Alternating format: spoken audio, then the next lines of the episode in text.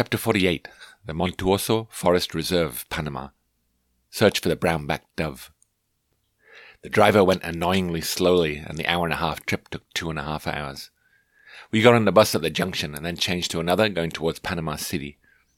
We arrived at Chitre, which was quite a large town, and checked into a cheap hotel with air conditioning, a first in six months.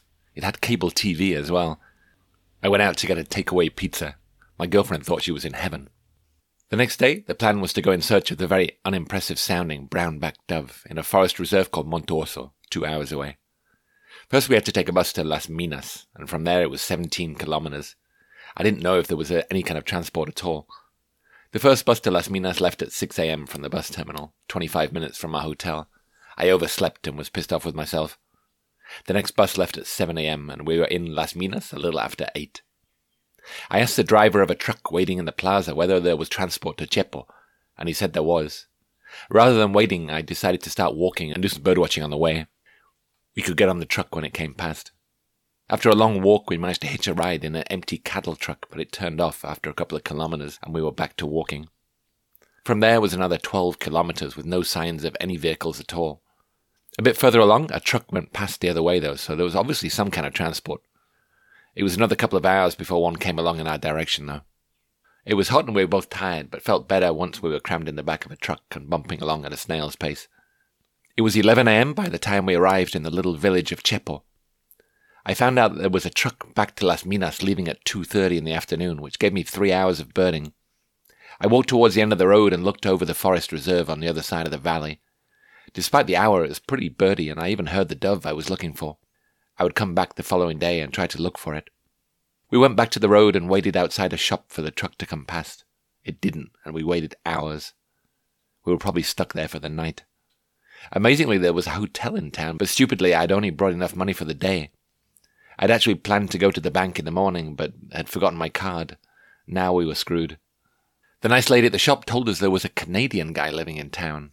It was time to go and pay a visit. I walked up to his door and greeted him, as you can when you're the only two gringos for miles around. He said that he saw only three to four foreign visitors a year there, and we were the first this year. He was called Brian and was doing his PhD on agroforestry. He'd been in Chepo for two years. He said that he had to go and do something for an hour, but if we didn't get out, then he'd put us up at his place. One more truck went past the other way, but it said it would turn around and come back. It didn't.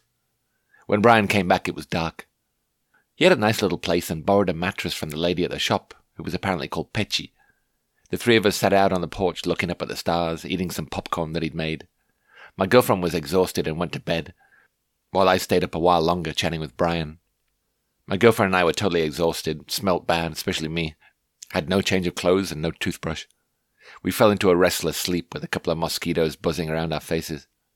By the morning, I hadn't slept much and I felt really dirty and tired.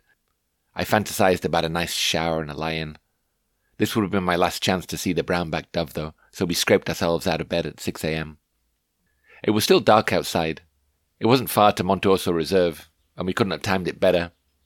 My girlfriend made it halfway up the hill and refused to go any further. She sat down and looked after our bags while I walked on and up the hill in search of the dove. It wasn't long before I heard one calling deep within the forest. I wasn't sure whether to delve in or carry on walking along the trail. I delved. It was thick forest on a steep slope. I moved slowly down, trying to remember certain distinctive trees so I didn't get lost when I came back. What I feared would happen, as soon as we got close to the bird, it stopped calling.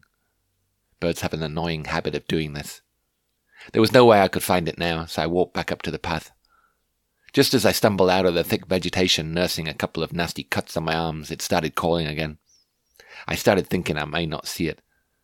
I only had twenty minutes before I promised I would go back down. There were lots of other birds around. I spotted a nice golden hooded tanager and also some beautiful lance-tailed manakins.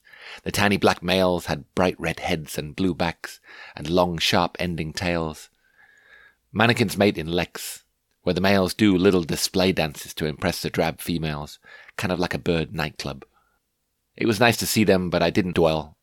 It was soon time to turn back and still clinging to the hope that I would see one on the way down. Soon I noticed a movement on the forest floor to my right, I saw a brownish bird perched on a log in the dark interior of the forest, flicking its tail, characteristic of the Leptotila genus. I saw a grey head and brown back coloration. It was my bird. I tried to get a few shots with my camera, but the forest was so dark and dense I couldn't get a decent one before it flew off. It didn't matter, I'd definitely seen it. That was the main thing. I ran back down to tell her the good news. She was happy for me, but even happier we could finally leave. We got back earlier than planned, had a fizzy drink and some biscuits at Petchy's shop, and also went to say thanks and bye to Brian. We walked further up to the centre of the village to a bigger shop where the owner cut some huge slices of watermelon. A truck came along after an hour or so, but it was full and didn't stop. I started worrying that we would never get out of here, but a nice guy in a government truck stopped after a while and let us ride in the back for free. From Minas, we took a minibus and were soon back in civilization, eating pizzas, ice creams, watching cable TV, and doing internet. I wanted to check out a coastal site for a few hours the following morning. All I knew about it was that it was seven kilometers east of Chitre, past the airport. I figured I would just start walking towards the rising sun and I should hit the coast. I left at 6 a.m. while it was still dark and just kept straight heading out of town.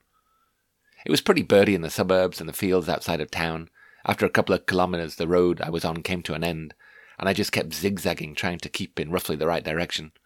After walking seven kilometers, I was tired and lost, but I'd seen a new parrot and a quail, plus a little ferruginous pygmy owl, so I wasn't too downhearted. I carried on along the dirt road until I met an old man pushing a wheelbarrow. I asked him if I was on the right road to Playa Aguilito, and he shouted back, No! I said I wanted to get to the coast and asked him if there was a road nearby that I could take. No! he shouted again, and said I would have to go back to Chitre. I could see the sea in the direction I was going, so I had trouble believing the crazy old fool. Nevertheless, I turned back. After a while, there was a bigger road heading north that put me back on track. Instead of walking seven kilometers, I walked twelve before arriving at the beach. It wasn't really a beach, more like mudflats. The sea was on its way out, seemingly on the horizon, as I guess were most of the shorebirds. I spotted a few birds, including a little blue heron, on the remaining puddles, and plodded along for an hour or so before heading back by bus, which I could have taken there in the morning.